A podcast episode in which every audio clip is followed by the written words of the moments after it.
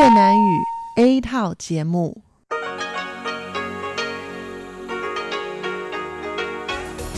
Đây là Đài Phát thanh Quốc tế Đài Loan RTI.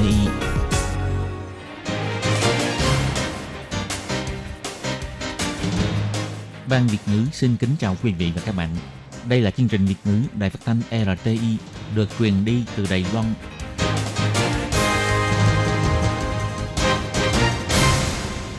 Khi Nhi xin chào các bạn thân mến, các bạn đang đón nghe chương trình của Ban Việt ngữ Đài Tiếng Nói RTI được truyền thanh từ Đài Loan. Hôm nay là thứ Năm, ngày 27 tháng 2, tức ngày mồng 5 tháng 2 năm Canh Tý âm lịch. Chương trình của ngày hôm nay bao gồm các phần nội dung chính như sau. Mở đầu là phần tin tức thời sự Đài Loan, tiếp đến là chuyên đề, chuyên mục Hải đảo đáng yêu, ca khúc xưa và nay. Mở đầu là phần tin tức thời sự Đài Loan với các tin như sau. Tô Trinh Xương nói, Trung tâm Chỉ đạo Phòng chống dịch bệnh nâng cấp lên cấp độ 1 từ hôm nay, ngày 27 tháng 2. Công tác phòng chống dịch bệnh của các nước đang ngày càng nghiêm ngặt. Bộ Ngoại giao kêu gọi người dân khi đi ra nước ngoài cần tuân thủ theo quy định phòng chống dịch bệnh của nước bản địa. Viện Hành Chính bày tỏ sự khẳng định cho quyết định về ngày hoạt động hành hương của Má Tổ Đại Giáp. Hiện có 630 học sinh bậc phổ thông trở xuống đang ở lại khu vực Trung Quốc, Hồng Kông, Macau. Bộ Giáo dục sẽ áp dụng phương án an tâm học tập để hỗ trợ. Để tránh những kẻ cơ hội kiếm tiền nhờ vào dịch viêm phổi COVID-19, Facebook sẽ nghiêm cấm và xóa bỏ những quảng cáo sản phẩm liên quan. Chai đựng cồn bán chạy trong mùa dịch viêm phổi, nhưng phải chú ý để chọn lựa chai đựng phù hợp. Sau đây xin mời các bạn cùng đón nghe phần nội dung chi tiết của bản tin ngày hôm nay.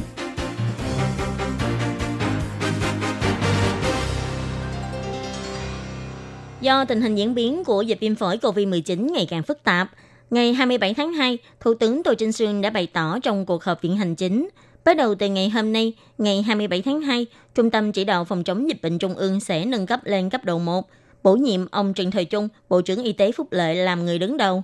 Ngoài ra, trong cuộc họp này còn thảo luận đến một vấn đề mấu chốt khác, đó là phương án dự toán đặc biệt để phòng chống và giải quyết khó khăn do dịch bệnh viêm phổi lây nhiễm đặc biệt nghiêm trọng gây ra, với mức ngân sách dự tính là 60 tỷ Đài tệ. Căn cứ theo quy định của điều lệ đặc biệt về phòng chống và giải quyết khó khăn do dịch viêm phổi COVID-19 gây ra, những người bị cách ly và người chăm sóc đều có thể xin trợ cấp bồi thường cách ly với chính phủ. Trong ngân sách Viện Hành Chính thông qua ngày 27 tháng 2, có khoảng 1,82 tỷ Đài tệ dùng làm phí bồi thường cách ly. Ông Hà Khởi Công, Thứ trưởng Bộ Y tế Phúc lợi nói, hiện tại có hơn 20.000 người dân bị cách ly kiểm dịch. Theo kinh nghiệm từ dịch SARS năm 2003, con số này nhân lên khoảng 5-6 lần. Dự tính là nếu tình hình dịch lan rộng, nhiều nhất có thể là từ 120.000 cho đến 130.000 người sẽ bị cách ly. Ông bày tỏ, nếu tính là 130.000 người, mỗi người cách ly là 14 ngày, mỗi ngày được nhận 1.000 Đài tệ. Vậy kinh phí cần chuẩn bị sẽ là 1,82 tỷ Đài tệ. Ông Hà Khởi Công nói, SARS kỳ gian là từ 500 chỉ theo, nhưng vì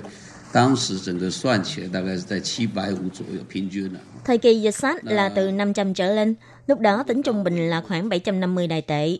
Nếu chúng ta tính 130.000 người bị cách ly, nhiều nhất là khoảng 1.000 Đài tệ. Vậy sẽ là 14.000 Đài tệ, nhân lên 130.000 người, đó chính là 1,82 tỷ. Còn bồi thường 800 tệ hay 1.000 tệ thì phải để thảo luận xong và xem số người bị cách ly cuối cùng là bao nhiêu nữa. Ông Hà Khởi Công nói, trên thực tế vẫn chưa thể dự đoán được số người bị cách ly, vì thế tạm thời dự tính mỗi ngày bồi thường là 1.000 Đài tệ. Nhưng Bộ Y tế Phúc lợi cũng sẽ tôn trọng đề nghị là 800 Đài tệ của bà Hứa Minh Xuân, Bộ trưởng Bộ Lao động. Số tiền bồi thường từng ngày thực tế sẽ được công bố trước ngày 10 tháng 3. Ông Chu Trạch Dân, kế toán trưởng phòng kế toán cho hay, nếu 1,8 tỷ vẫn chưa đủ để bồi thường, thì có thể ứng các khoản dự toán khác vào. Ông cho hay, chỉ cần là người bị cách ly, đều sẽ được bồi thường theo điều lệ đặc biệt này. Còn để giải quyết vấn đề nhu cầu khẩu trang, gần đây chính phủ đã cho xây dựng 60 dây chuyền sản xuất khẩu trang. Hiện tại lần lượt đưa vào sản xuất. Bà Colac Yocata, người phát ngôn của Viện Hành Chính đã nói, gần đây, Thủ tướng Tô Trinh Xương đã duyệt việc đưa 90 triệu Đài tệ để mua 30 chiếc máy sản xuất khẩu trang, tăng cường sản lượng khẩu trang. Ông Hà Tấn Thương, trưởng phòng doanh nghiệp vừa và nhỏ thuộc Bộ Kinh tế, khi trả lời phỏng vấn đã nói, hiện tại một ngày sản xuất là 6,2 triệu khẩu trang. Dự tính đến ngày 9 tháng 3 có thể đạt đến sản lượng là 10 triệu cái khẩu trang trên một ngày. Ông chỉ ra hiện đã mua thêm 30 máy sản xuất theo lệnh của Viện Hành Chính. Khi 90 dây chuyền sản xuất cùng đưa vào sản xuất, thì lúc đó sản lượng khẩu trang có thể đạt đến 12 triệu cho đến 13 triệu cái trên một ngày. Ngày 23 tháng 2, có 2 người Đài Loan vì xuất hiện triệu chứng như sốt đã bị cơ quan y tế Nga giữ lại bệnh viện để cách ly kiểm dịch. Bộ Ngoại giao bày tỏ, ngày 26 tháng 2 đã xác nhận được là 2 người đó âm tính với bệnh viêm phổi COVID-19 và đã được xuất viện. Vào ngày 27 tháng 2, bà Âu Giang An, người phát ngôn của Bộ Ngoại giao cho hay, để bảo vệ bản thân mình và người khác, Bộ Ngoại giao kêu gọi người dân khi du lịch tại nước ngoài thì phải tuân thủ theo quy định phòng chống dịch bệnh của địa phương và làm tốt công tác tự chủ quản lý, vừa để bảo vệ mình, vừa để bảo vệ người khác và quốc gia khác. Bà Âu Giang An nói,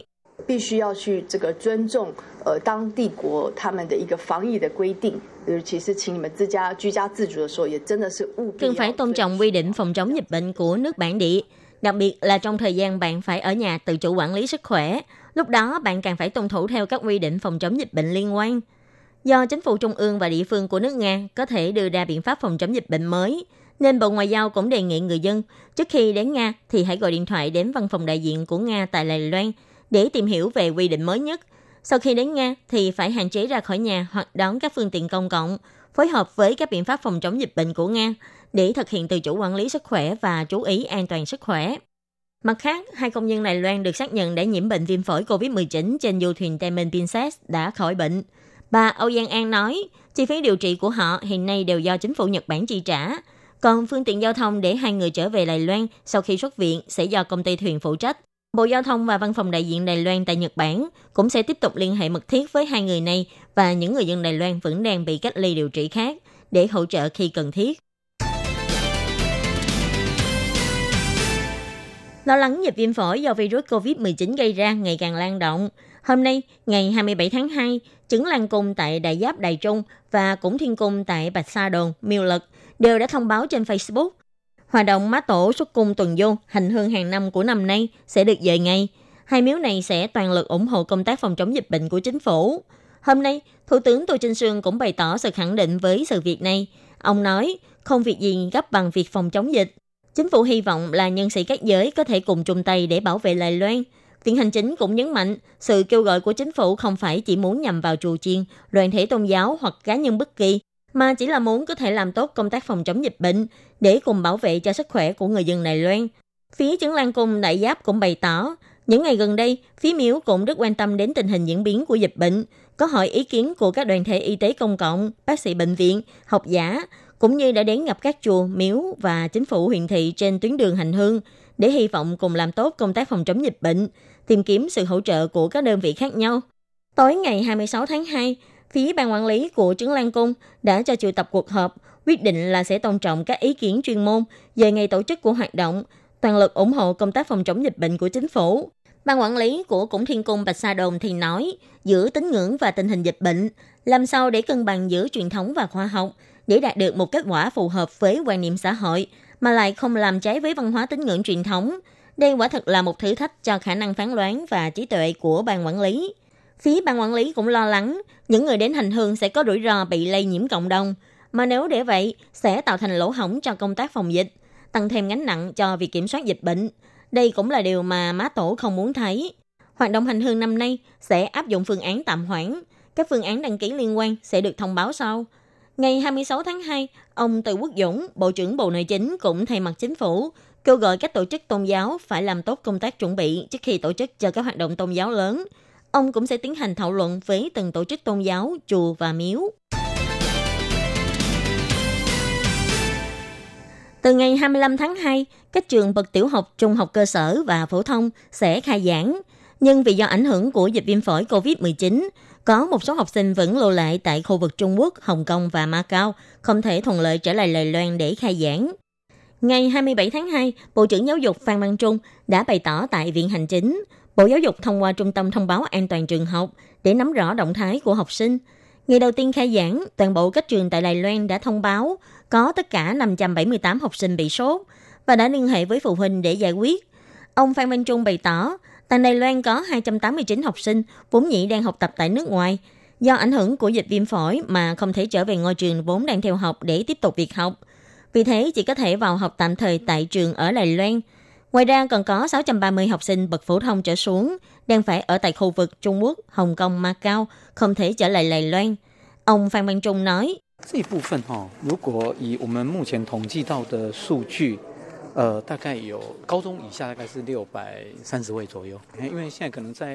phần này, nếu theo số liệu thống kê của chúng ta hiện nay, học sinh bậc phổ thông trở xuống có khoảng 630 người. Vì các vấn đề như là chuyến bay, kiểm dịch tại nhà, v.v.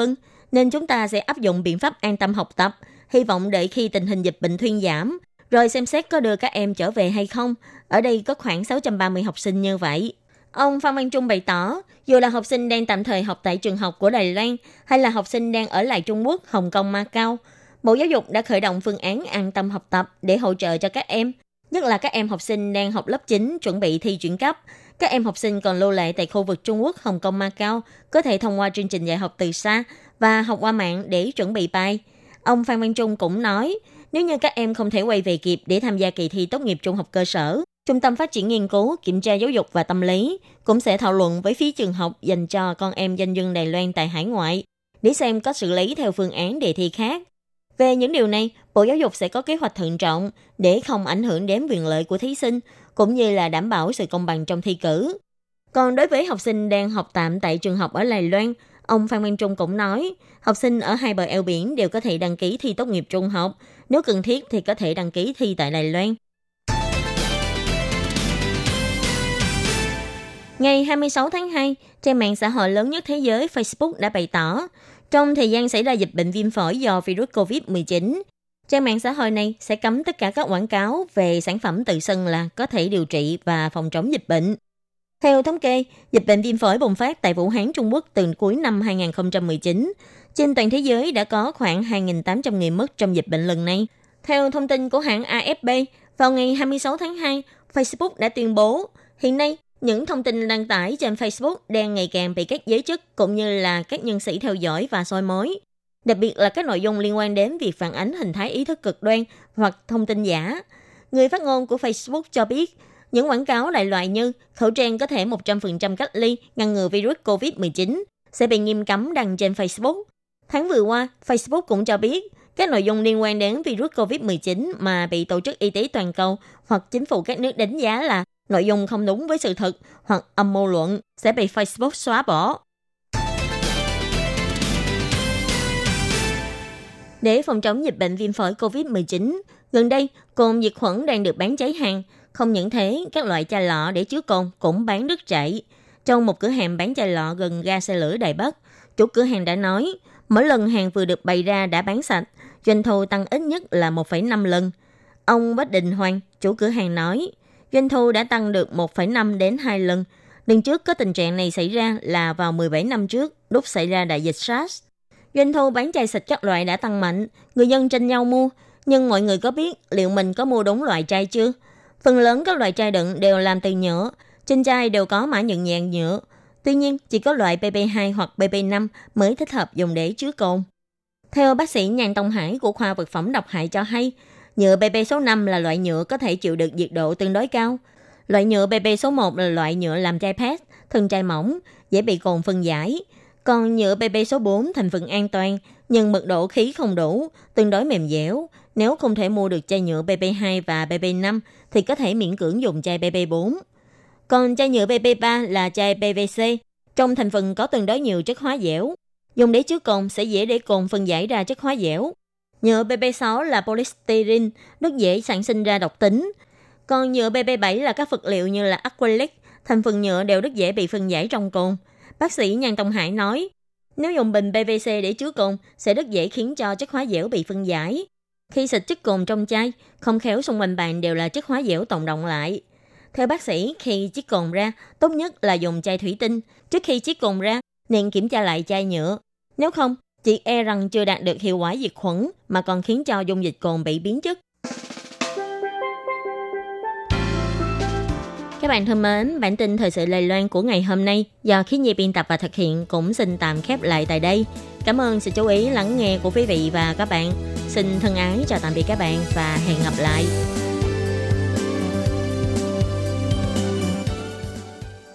Quý vị và các bạn thân mến, sau đây là email của Ban Việt ngữ ctv@rti.org.tvk. Hộp thư truyền thống của Ban Việt ngữ Vietnamese PO Box 123-199 Taipei 11199. Còn thính giả ở Việt Nam.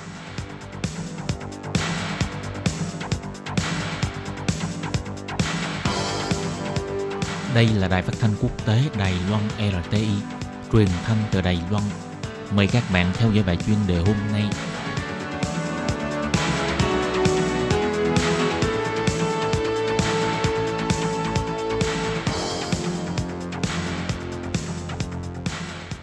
Quý vị và các bạn thân mến, tiếp theo đây xin mời các bạn theo dõi bài chuyên đề. Chuyên đề ngày hôm nay với nội dung chính như sau. Trước sự bùng phát và lan rộng của dịch viêm phổi COVID-19, ngành du lịch châu Á đang vô cùng khủng hoảng và có khả năng trắng tay vì dịch bệnh. Sau đây xin mời quý vị cùng theo dõi nội dung chi tiết.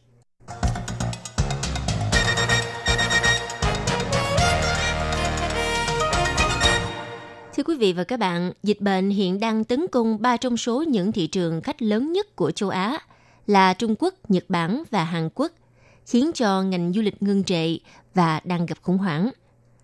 Dịch COVID-19 đang tác động đến du lịch toàn cầu. Đây là ngành đóng góp đến 8,8 tỷ USD cho nền kinh tế thế giới vào năm 2018, theo Hội đồng Du lịch và Lữ hành Thế giới WTTC cho biết. Các chuyên gia kinh tế cũng nhận định thiệt hại vì dịch bệnh lần này có thể sẽ là một rào cản lớn nhất đối với tăng trưởng kinh tế toàn cầu kể từ khủng hoảng tài chính thế giới hơn một thập niên trước, bởi riêng doanh thu của ngành hàng không đã mất đến 29 tỷ USD trong năm nay. Có thể thấy rằng tầm ảnh hưởng của dịch bệnh biểu hiện rõ rệt nhất tại những quốc gia châu Á gần Trung Quốc, nơi đại dịch bùng phát và đồng thời là thị trường dẫn đầu về lượt khách quốc tế lẫn chi tiêu du lịch ở nước ngoài. Vài năm gần đây, các nước Đông Nam Á đã đầu tư mạnh vào ngành resort và casino để thu hút khách Trung Quốc. Hiện tại, nhiều hãng hàng không, khách sạn và công ty lữ hành cũng đang chịu tổn thất rất lớn do vé máy bay, phòng và tour đã bị hủy hàng loạt. Không chỉ chủ yếu do các đối tác và khách từ Trung Quốc, mà còn có khách Tây lo ngại virus lây lan trong khu vực. Ngành du lịch của những quốc gia phụ thuộc nặng nề vào thị trường du lịch Trung Quốc, bao gồm Việt Nam, Thái Lan, Campuchia, Malaysia, Singapore, v.v. dự đoán sẽ thiệt hại ít nhất 3 tỷ USD doanh thu từ du lịch. Ngoài ra, một báo cáo gần đây của hãng Hopper là ứng dụng đặt phòng khách sạn và vé máy bay cho thấy lượng tìm kiếm của người Mỹ cho những chuyến bay đến khu vực châu Á, đặc biệt là đến Trung Quốc đã giảm dần trong vài tuần qua. Ứng dụng này cũng phân tích hàng tỷ tin báo giá vé máy bay trên mạng Internet cho thấy nhu cầu đến Malaysia, Singapore và Việt Nam cũng giảm 20%. Người Mỹ cũng có xu hướng tìm kiếm đến những địa điểm nội địa nhiều hơn là quốc tế. Theo thống kê trước đây, khách Trung Quốc đã thực hiện tới 150 triệu chuyến du lịch quốc tế và chi tiêu hơn 277 tỷ USD trong những hành trình tại nước ngoài vào năm 2018. Nhưng kinh tế tăng trưởng chậm hơn cùng chiến tranh thương mại với Mỹ vào năm 2019 đã khiến cho thị trường này bị chậm lại. Và nó đóng băng hoàn toàn khi dịch COVID-19 khiến chính phủ Trung Quốc cấm đưa khách đoàn ra nước ngoài và hàng loạt hãng bay quốc tế phải tạm dừng chuyến bay đến Trung Quốc. Còn tình hình tại Đài Loan, từ tháng 2 thì đường phố trên khu vực Tây Môn Đinh hay là khu vực 101 tầng ở Đài Bắc vẫn thường đông đúc khách du lịch, phần lớn là khách Nhật Bản, Hàn Quốc và khách Đông Nam Á. Tuy nhiên, trước tình hình dịch bệnh viêm phổi COVID-19 lan rộng sang Đài Loan, hiện Đài Loan đã có 32 ca lây nhiễm, thì lượng khách du lịch đến từ các quốc gia Đông Nam Á cũng giảm rõ rệt.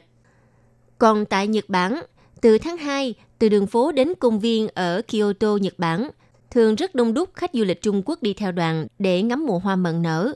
Khách Trung Quốc chiếm đến 25% lượng khách quốc tế đến Nhật Bản và mức kỷ lục đạt 32 triệu lượt vào năm 2018. Nhưng hiện nay thì những ngôi đền nổi tiếng nhất như Chion và Nison gần như không có khách vãng cảnh. Rừng tre Arashiyama là một trong những địa danh đông khách nhất của đô, nay cũng yên tĩnh đến mức có thể nghe thấy những cây tre kéo kẹt trong đó. Bộ trưởng Bộ Y tế Nhật Bản, ngài Katsunobu Kato đã kêu gọi công chúng tránh tụ tập không cần thiết. Còn tại Siem Reap, nơi có tàn tích Angkor Wat của Campuchia, thì khách sạn Salang Lodge vốn luôn tấp nập khách ra vào, nhưng 3 tuần qua thì không có ai đặt thêm phòng. Tính đến ngày 26 tháng 2, Trung Quốc ghi nhận có hơn 77.700 người nhiễm COVID-19. Hàn Quốc cũng trở thành ổ dịch thứ 2 thế giới, và tiếp theo là Nhật Bản.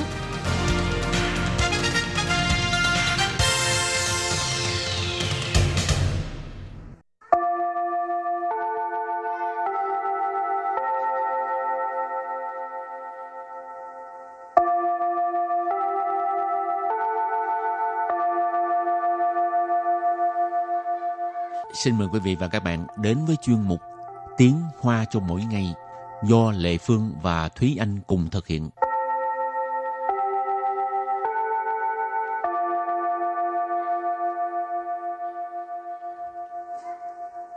Thúy Anh và Lệ Phương xin kính chào quý vị và các bạn. Chào mừng các bạn cùng đến với chuyên mục Tiếng Hoa cho mỗi ngày ngày hôm nay. Thúy Anh có thích bài hát Phấn Dụ của Châu Hoa Kiện không?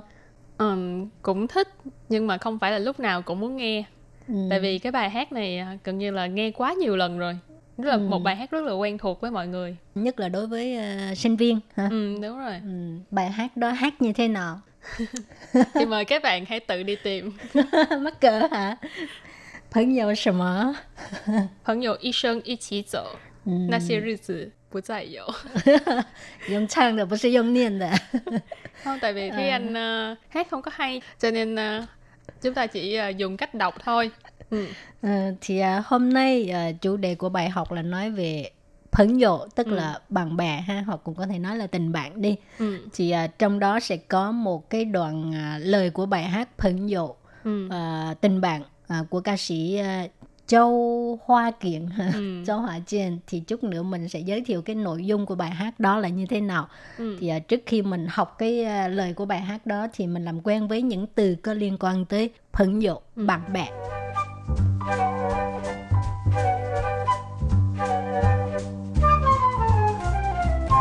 Xiao phấn dụ, xiao phấn dụ.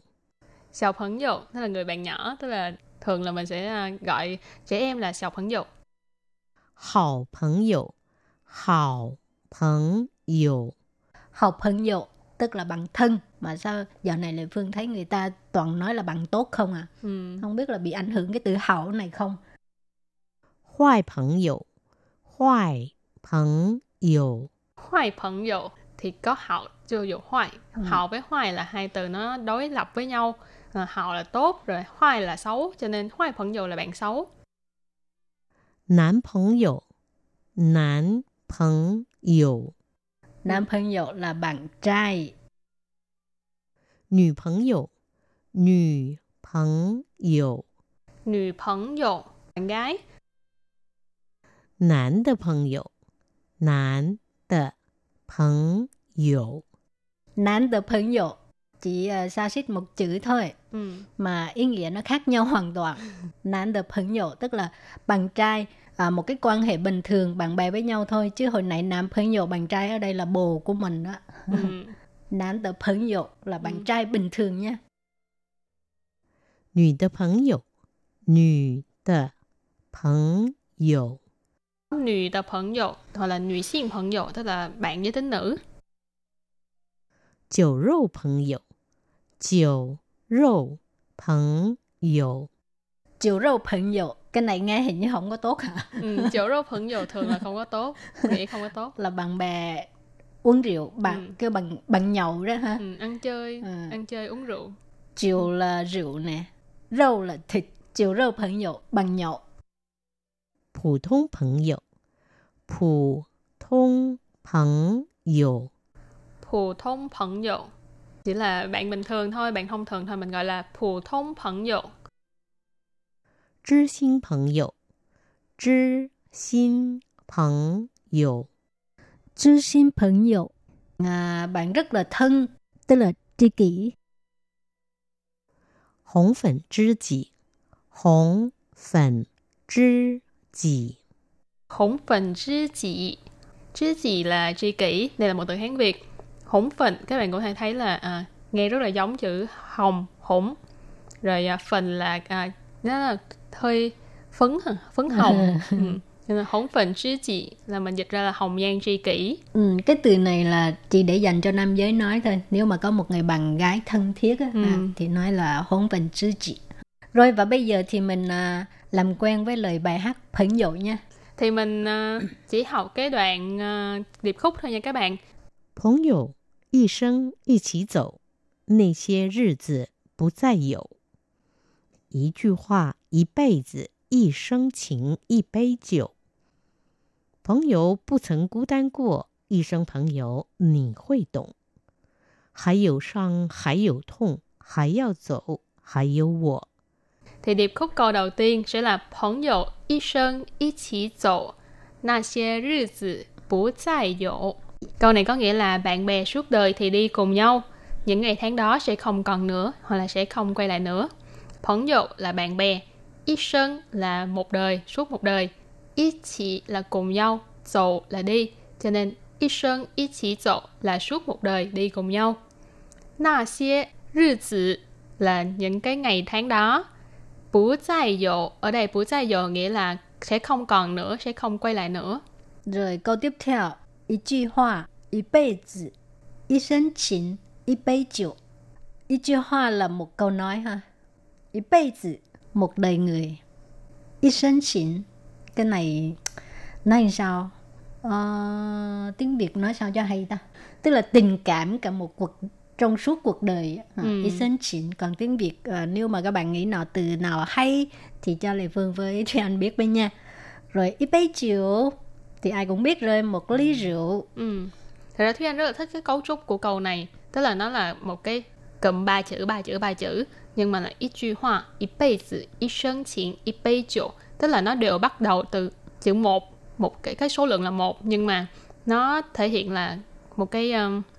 gì đó nó vĩnh hằng, nó cảm thấy là nó lâu dài, bền lâu, cảm thấy là chỉ 4 cái cụm này thôi mà mình có thể nói ra được một cái tình cảm rất là sâu đậm.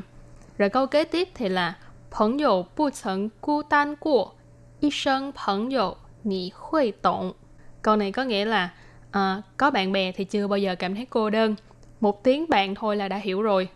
Phẫn dụ, hồi nãy mình có nói là bạn bè, bu chẩn là chưa từng, chưa hề, cu tan là cô đơn, của ý chỉ là hành động này đã diễn ra, mà bu chẩn cu tan của tức là chưa hề cảm thấy cô đơn, chưa bao giờ cảm thấy cô đơn. Y sơn ở đây thì khác với cái chữ y sơn ở câu trước, là không phải là một đời mà là một tiếng. Y sơn phận dụ, một tiếng bạn bè, nì khuây tộn tức là bạn sẽ hiểu, cho nên một tiếng bạn bè thôi là bạn cũng hiểu rồi. Bản thân là vậy. Rồi câu cuối cùng, hãy dụ sang, hãy dụ thông, hãy dụ dụ, hãy dụ. Câu này có nghĩa là vẫn còn vết thương, vẫn còn nỗi đau, nhưng mà vẫn phải đi và còn có mình. Chị hãy dụ sang, ở đây sang là vết thương, hãy dụ là vẫn còn ha. Hãy dụ thông, thông là đau, cho nên hãy dụ thông là vẫn còn nỗi đau. Hãy dụ dụ tức là vẫn phải đi, dụ là đi, hãy dụ dụ vẫn phải đi, hãy dụ có nghĩa là còn có mình. Cảm động quá chừng, một cái tình bạn rất là sâu sắc. Rồi thì đáng tiếc là Thúy Anh không chịu hát và Lễ Phương cũng không dám hát, cho nên để coi mời ai hát giùm đi ha. Tốt nhất là các bạn hãy thu lại bài hát này rồi xong rồi gửi đến cho Ban Việt ngữ. Còn bây giờ thì mình mời các bạn lắng nghe ca sĩ Châu Hoa Kiện hát bài này ha. Phẫn dụ.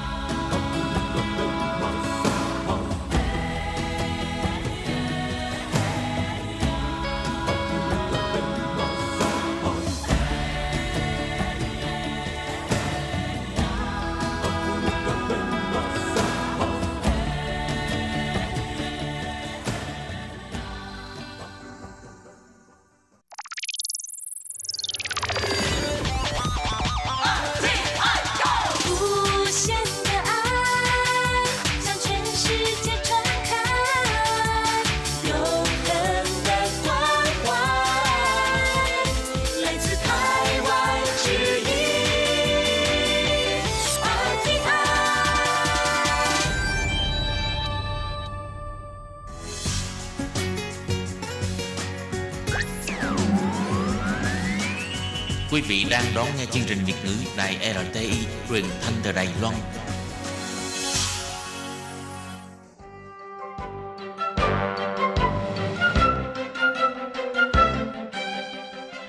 Chào mừng quý vị đến với chương trình Hải đảo đáng yêu do Tố Kim thực hiện.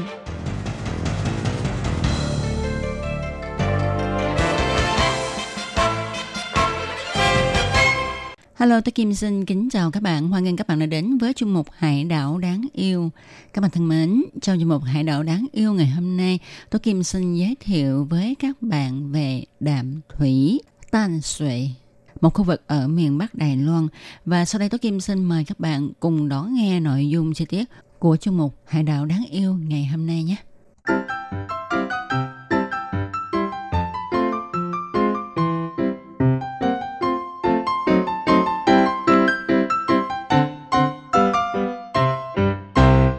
Các bạn thân mến, hiện nay khi mà chúng ta nhắc đến đạm thủy thì trong cái trí tưởng tượng cũng như là ấn tượng của người dân Đài Loan với đạm thủy là một cái khu rất là phồn vinh với một cái con đường phố cổ bán đầy thức ăn và có một bờ sông để cho mọi người ngồi đó hứng mát, nghe những cái bài ca của các nghệ sĩ đường phố.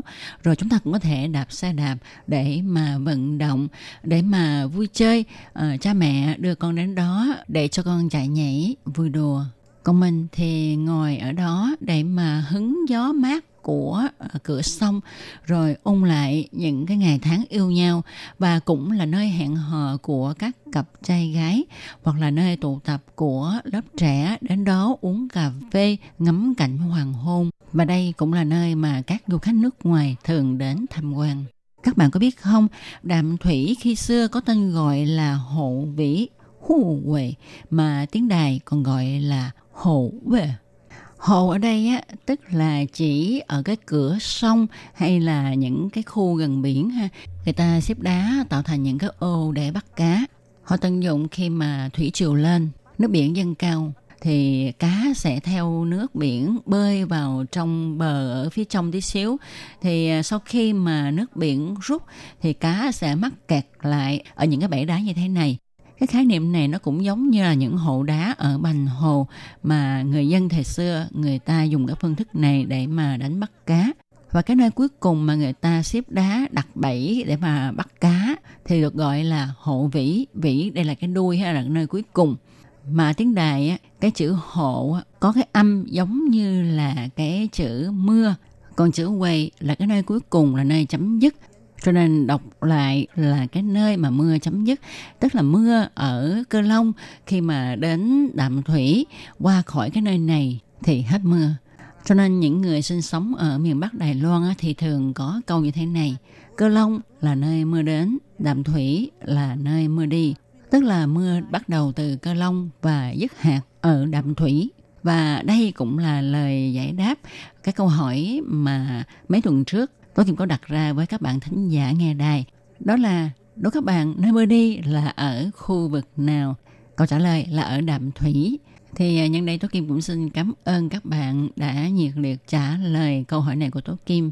Và tin chắc rằng các bạn cũng đã nhận được cái hồi âm riêng của Tố Kim đối với các bạn rồi ha. Rồi sau đây chúng ta tiếp tục tìm hiểu về đạm thủy nha. Thì như nãy Tố Kim có nhắc đến, đạm thủy khi xưa có tên là Hộ Vĩ. Đạm thủy nằm ở cửa khẩu bờ bắc sông Đạm Thủy, tức là nằm ngay cửa sông Đạm Thủy chảy ra biển ở phía bắc Đài Loan. Và nó nằm ở phía tây quần núi Đại Đôn, cách nơi đây một con sông và núi Quan Âm xa xa. Đây là một cái khu phát triển quan trọng nhất trong lịch sử ở miền Bắc Đài Loan. Vào triều đời nhà Thanh Hàm Phong năm thứ 10, đạm thủy bắt đầu chính thức được lập cảng. Và vào giữa năm Đồng Trị Quang Tự, nơi đây trở thành một cảng lớn nhất ở Đài Loan. Vào thời kỳ thịnh vượng nhất ở đạm thủy thì cảng đạm thủy từng là nơi cập cảng của những tàu hàng lớn trên 2.000 tấn. Điều này cho thấy đạm thủy rất là hưng thịnh và là một cái cảng lớn. Tuy nhiên, theo sự bồi đắp của các sông, sự mở cảng ở Cơ Long thì cảng đạm thủy dần dần mất đi sự phồn vinh ngày xưa. Nhưng mà đạm thủy sau khi qua sự thống trị của Tây Ban Nha, Hà Lan, Anh, Nhật thì nó vẫn giữ được không ít những di tích lịch sử của Trung Hoa và phương Tây. Ngoài Hồng Mao Thành, Bệnh viện kỷ niệm McKay, những nhà thờ mang phong cách châu Âu, các kiến trúc theo phương thức Nhật ra, con đường cổ của Đạm Thủy và đình miếu thì càng là cái nét tiêu biểu đặc trưng của thôn xóm người Hán. Đàm Thủy ngày nay, với sự nỗ lực của đoàn công tác văn hóa lịch sử địa phương, đã trở thành nơi nhất định phải đến tham quan của du khách nước ngoài khi họ đến thăm Đài Loan. Vận động xây dựng lại con đường cổ là một mốc quan trọng, thể hiện lại hoàn cảnh phồn vinh ngày xưa của Đàm Thủy, và tất cả đã được bắt đầu từ kế hoạch mở rộng. Trong quá trình xây dựng lại con đường phố cổ xưa của Đạm Thủy, sự tham gia của cư dân đóng vai trò rất là quan trọng. Họ không những tích cực tham gia vào công tác bảo tồn văn vật, tham gia công tác văn hóa lịch sử ra, họ còn thông qua sự giúp đỡ của các nhà thiết kế, mang tinh thần của lịch sử dung nhập vào việc xây dựng nhà cửa để nó trở thành các kiến trúc mang đầy phong cách nghệ thuật phong phú nhất của con đường phố cổ Đạm Thủy. Vào tháng 10 năm 1995, dân cư ở con đường phố cổ Đạm Thủy đã thành lập Hiệp hội trợ giúp cải tiến xây dựng con đường cổ Đạm Thủy. Họ dùng trí tuệ và tài lực của mình xây dựng lại con đường. Đến nay, đây là con đường đầu tiên của Đài Loan do dân cư thiết kế quy hoạch. Và nơi đây lại tràn đầy sức sống sau khi tuyến xe điện metro Đạm Thủy được thông xe. Đi dọc theo con đường và bờ sông, chúng ta sẽ cảm nhận được nơi đây mang đầy tính nghệ thuật và tính nhân văn. Nhưng không vì thế mà dân cư nơi đây ngừng lại. Ngoài việc họ tiếp tục sáng tác nghệ thuật, họ cũng đưa ra một loạt các kết hợp như là kết hợp với những di tích lịch sử, du lịch tham quan các phong cảnh tự nhiên. Cho nên khi có dịp thì chúng ta hãy đến đây để mà xem thử phong cảnh hữu tình ở Đạm Thủy nhé. Thì khi mà các bạn đến Đạm Thủy, công viên Tam Giác, ở cuối con đường có một tượng của người ngoại quốc. Đó là tượng của nhà truyền đạo tiến sĩ McKay. Ông đã cống hiến cả cuộc đời của mình cho người dân Đài Loan. Vậy tiến sĩ McKay và Đạm Thủy có những nhân duyên như thế nào đây? Thì tiến sĩ McKay là người Canada, gốc Tô Cách Lan. Ông sinh trưởng trong một gia đình tôn giáo. Khi còn đi học, ông đã lập chí sẽ đi truyền đạo ở khắp nơi. Năm 27 tuổi, sau khi tốt nghiệp, ông bắt đầu đi khắp nơi truyền đạo. Ngày 9 tháng 3 năm 1872, ông đáp tàu đến cảng Hộ Vĩ. Nhìn thấy đỉnh núi xanh ngát của Đàm Thủy, ông nhận ra rằng đây là nơi làm việc suốt đời của ông. Sau khi tiến sĩ McKay định cư ở Đàm Thủy, ông chuyên cần học tiếng Hán và học tiếng Đài với các mục đồng. Sau 5 tháng học hỏi, ông có thể dùng tiếng Đài để truyền giáo. Tiến sĩ McKay dùng nghị lực kiên trì và hành nghề y để cứu thế của mình. Trong vòng 8 năm, ông đã xây dựng được 20 tòa giáo hội ở Đàm Thủy, Ngũ Cổ, Miêu Lực, Đài Bắc, Cờ Long, Tân Trúc, v.v. Sau đó, ông đến bộ lạc các dân tộc thiểu số và vượt núi băng ngàn đến những vùng xa như Nghi Lan, Hoa Liên để truyền giáo. Năm 1882, ông đã chọn cô gái người ở Ngũ Cổ có tên gọi là Trương Thông Minh làm vợ. Ông trở thành con rể của người Đài Loan. Năm 1882, ông xây dựng Viện McKay Hộ Vĩ, và đây là tiền thân của Bệnh viện kỷ niệm McKay. Tiến sĩ McKay cũng sáng lập một trường học phương Tây đầu tiên ở Đài Loan, còn gọi là Ngô Tân Học Đường. Và ông lại sáng lập Phụ Nữ Học Đường. Đây là trường đầu tiên mở cửa chuyên dạy cho phụ nữ Đài Loan. Đó là những cống hiến của tiến sĩ McKay cho Đạm Thủy nói riêng và cho Đài Loan nói chung. Hiện nay khi mà các bạn đến tham quan Đạm Thủy thì chúng ta cũng có thể thấy được những cống hiến của tiến sĩ McKay cho Đạm Thủy. Và Đạm Thủy hiện nay đã trở thành một nơi thật là đông đúc với những danh lam thắng cảnh làm mê mệt lòng người. Và các bạn thân mến, chương mục Hải đảo đáng yêu ngày hôm nay cũng sẽ được tạm dừng nơi đây. Tôi Kim xin chân thành cảm ơn sự chú ý theo dõi của các bạn. Hẹn gặp lại các bạn qua chương mục tuần tới cũng trong giờ này. Các bạn nhớ đón nghe nhé. Thân chào tạm biệt các bạn. Bye bye.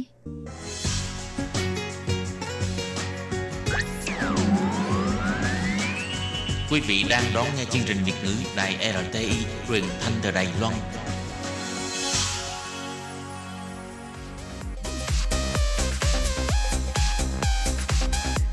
Xin mời quý vị và các bạn đón nghe chương mục Ca khúc xưa và nay do Thúy Anh thực hiện.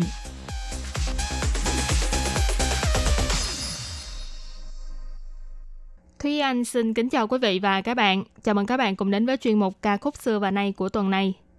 Các bạn thân mến, trong chuyên mục của tuần trước thì Thúy Anh đã giới thiệu với các bạn về những bài hát từ thiện nổi tiếng của giới nghệ sĩ Đài Loan, bao gồm 3 bài hát đó là Miễn Thiên Huy Cơn Họ, Sổ Chén Sổ và Phân Trung Tờ Duyệt Di. Trào lưu ca khúc từ thiện này được bắt nguồn từ sự ra đời của 2 bài hát tiếng Anh đó là Do They Know It's Christmas và We Are The World của năm 1985. Và các bạn biết không, trước khi bài hát We Are The World được lần nữa phối nhạc và trình diễn lại bởi các ca sĩ thế hệ mới nhằm gây quỹ ủng hộ cho Haiti vào năm 2010, thì thực ra từ năm 2005, các ca sĩ Hoa ngữ cũng đã từng hát lại bài hát này để gửi lời động viên và sự ủng hộ đến cho những người dân trong trận thiên tai sóng thần năm 2004. Cuối năm 2004 là chuỗi ký ức kinh hoàng đối với nhiều người trên thế giới về sự vận động của tự nhiên. Một trận động đất trên 9 độ Richter đã xảy ra tại Ấn Độ Dương, đồng thời nó cũng kích hoạt một chuỗi các đợt sóng thần cao đến 30 mét, tàn phá cộng đồng dân cư sinh sống ven biển của các nước như là Indonesia, Sri Lanka, Ấn Độ, Thái Lan và nhiều nơi khác, khiến cho 225.000 người tử vong. Đây là trận động đất mạnh thứ hai từng được ghi nhận bởi địa chấn kế, chỉ đứng sau trận động đất 9,5 độ Richter ở Chile hồi năm 1960. Cho đến nay thì thiên tai này là một trong những thảm họa khiến nhiều người tử vong nhất trong lịch sử thế giới hiện đại.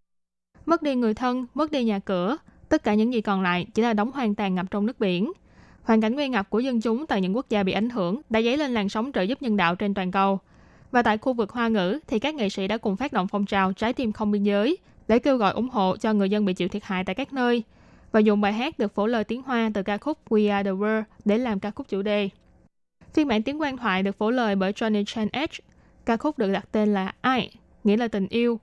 Rất nhiều ca sĩ của Đài Loan và nghệ sĩ người Hoa đã cùng tham gia trình diễn bài hát này, như là ca sĩ Châu Hoa Kiện, Triệu Truyền, Ngô Tông Hiến, Nhậm Hiền Tê, Giữ Trần Khánh, Trương Hoài Mụi, Lương Tịnh Như, Phan Vị Bá, Vương Lực Hoành, Trương Thiệu Hàm, Vương Tâm Lăng, ban nhạc Shin, ban nhạc 5566, ban nhạc Mayday, v.v. Bài hát hy vọng có thể tiếp thêm động lực cho những nạn nhân của thiên tai xây dựng lại quê hương, cùng bước về phía trước. Đồng thời, Hội Chữ Thập Đỏ của Đài Loan cũng đã tích cực gây quỹ ủng hộ để giúp đỡ cho công cuộc tái thiết cuộc sống ở các nước, mang tình yêu thương và tinh thần đoàn kết của Đài Loan chia sẻ cho thế giới. Tầm ảnh hưởng của We Are The World có thể nói là bao phủ cả một nền công nghiệp âm nhạc của thế giới, là sự khởi nguồn cho trào lưu hát vì từ thiện, vì cộng đồng ở khắp nơi. Trong đó, bài hát Miễn Thiên Huy Cân Họ được xem là bài hát từ thiện đầu tiên và tiêu biểu của làng nhạc Hoa ngữ, và là một sự kiện quan trọng mang tính cột mốc trong lịch sử âm nhạc của Đài Loan. Khi ấy, các nghệ sĩ không phân biệt công ty, không phân biệt độ nổi tiếng, không phân biệt tiền bối hay người mới vào nghề, đều cùng tham gia vào bài hát vô cùng ý nghĩa này. Đồng thời, bài hát này cũng là nguồn cảm hứng và tấm gương cho sự ra đời của nhiều ca khúc từ thiện sau đó. Tiếp nối tinh thần và trào lưu từ bài hát Miễn Thiên Huy Cơn Họ, hãng thu âm Rock Records đã tập hợp các ca sĩ trong công ty lúc bấy giờ, gồm ca sĩ Trương Ngải Gia, Trần Thục Hoa, Huỳnh Vận Linh, Lý Tông Thịnh, Trịnh Hoa Quyên, Châu Hoa Kiện, v.v. để cùng thực hiện một bài hát tập thể nhằm kỷ niệm sự kiện Sở Thú Viên Sơn di dời đến Mộc Tra ở khu Văn Sơn, Đài Bắc. Bài hát này mang tên là Khoai Lơ Thiên Thẳng, nghĩa là thiên đường vui vẻ. Bài hát nêu cao ý thức bảo vệ động vật, bảo vệ môi trường này vừa mới ra mắt là đã tạo được tiếng vang lớn và cũng mang danh tiếng của công ty Rock Records đi xa hơn. Bài hát này nằm trong album cùng tên được chính thức phát hành vào đầu tháng 1 năm 1987 và được soạn nhạc bởi Trần Phục Minh, biên soạn Trần Ngọc Lập và viết lời bởi Lữ Ngọc Hải. Với chủ đề là quan tâm yêu quý động vật và bảo vệ môi trường, bài hát này đã kéo khoảng cách giữa người với động vật xích lại gần nhau hơn, kêu gọi mọi người nên có ý thức gìn giữ ngôi nhà chung màu xanh này. Cũng giống như trong lời bài hát viết rằng, dù khu, dù sao, tăng rãn dễ huy dụ bay sang, của mình dung dụ thống dần tờ giảng quang. Ý chỉ trong cuộc sống có nước mắt, có nụ cười và đương nhiên cũng có đau buồn, bởi vì tất cả chúng ta đều cùng sống chung dưới một bầu trời tươi đẹp. Và bây giờ thì mời các bạn cùng lắng nghe ca khúc Khoai Lơ Thiên Thẳng.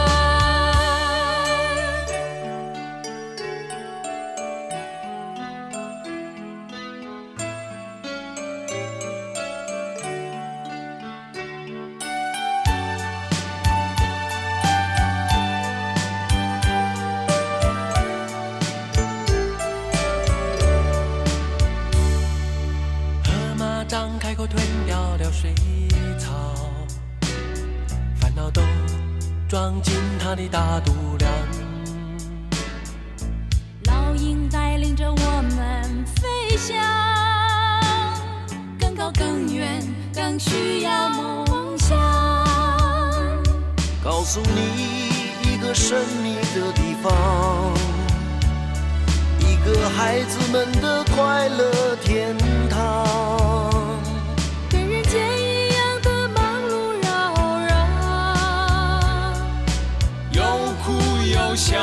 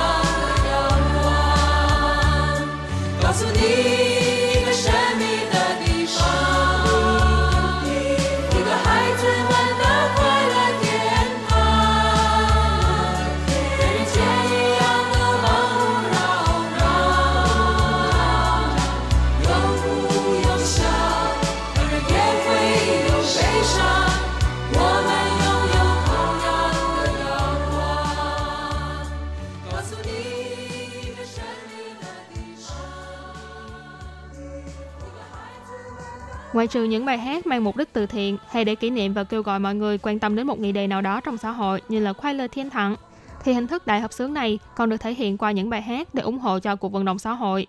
Điển hình nhất là bài hát Lịch sử de sang khổ, nghĩa là vết thương của lịch sử.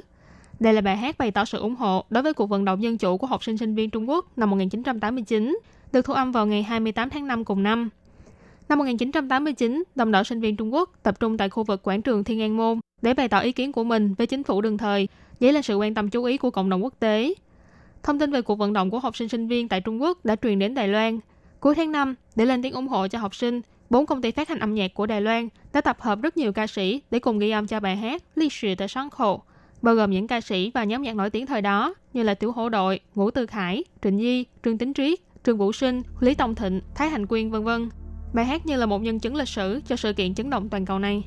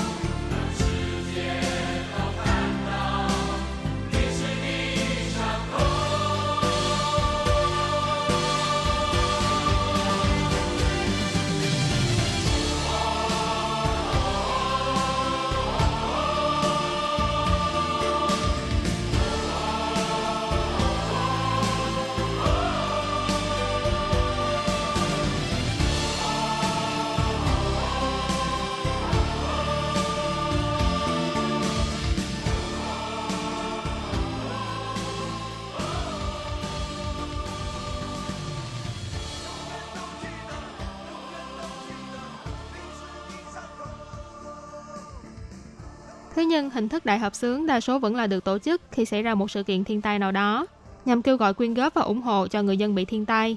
Chẳng hạn như ngoài bài hát Vân Trung Tôi Dù Di của tuần trước, thì sau khi xảy ra trận động đất mạnh tại Tứ Xuyên vào ngày 12 tháng 5 năm 2008, thì các ca sĩ của công ty Rock Records cũng đã cùng hợp xướng bài hát Ichi Fei nhằm ủng hộ cho nạn nhân trong thiên tai, bao gồm các ca sĩ và nhóm nhạc như là nhóm nhạc Tomorrow, Huỳnh Hồng Thăng, Nguyên Nhật Lan, Trác Văn Huyên, Châu Thái Thi, Mayday, Châu Hoa Kiện, Ngũ Tư Khải, Trương Thiệu Hàm, Lý Tông Thịnh, v.v. Bài hát Ichi Fei nghĩa là cùng bay với nhau, nằm trong album cùng tên với 2 đĩa CD và 1 đĩa DVD. Trong album này còn có rất nhiều bài hát quen thuộc khác của các ca sĩ hoặc nhóm nhạc trực thuộc công ty Rock Records. Trong cuộc sống có rất nhiều điều mà chúng ta không biết trước được. Mặc dù điều mà chúng ta mong đợi thường là những điều tốt đẹp, nhưng đôi lúc vẫn khó mà tránh khỏi những sự việc đau lòng ngoài ý muốn. Tuy vậy, chúng ta vẫn nên cố gắng vực dậy mà sống để đi tiếp trên con đường tràn đầy hy vọng này. Mặc dù những cảnh tượng thương tâm của trận thiên tai vẫn còn hằn sâu trong ký ức, nhưng thiên tính của con người vốn là tích cực theo đuổi ước mơ của cuộc đời mình. Cho nên chỉ cần có một tia hy vọng và chúng ta không bỏ cuộc, thì một ngày nào đó, đau thương rồi cũng sẽ qua đi. Nhưng niềm tin và khát vọng thực hiện ước mơ sẽ giúp ta vươn lên trong cuộc sống. Và chính những đau thương của ngày hôm qua đó sẽ giúp cho chúng ta càng mạnh mẽ vững chắc hơn. Bài hát Ichi Fei do ca sĩ Tàu Cách phổ nhạc được xuất phát từ câu chuyện người vận động viên vượt qua thử thách cực hạn để đạt đến thành tựu mới, thể hiện ý chí và tinh thần nỗ lực không ngừng trong cuộc sống. Sau khi xảy ra trận động đất tại Tứ Xuyên vào năm 2008, bài hát này cũng hy vọng có thể mượn hình thức đại hợp xướng để cổ vũ tinh thần cho những nạn nhân trong cơn thiên tai, để tiếp thêm nguồn sức mạnh cho họ, để nói cho họ biết rằng chỉ cần có niềm tin thì ước mơ sẽ mọc ra đôi cánh mới để lần nữa sải cánh trên bầu trời rộng lớn.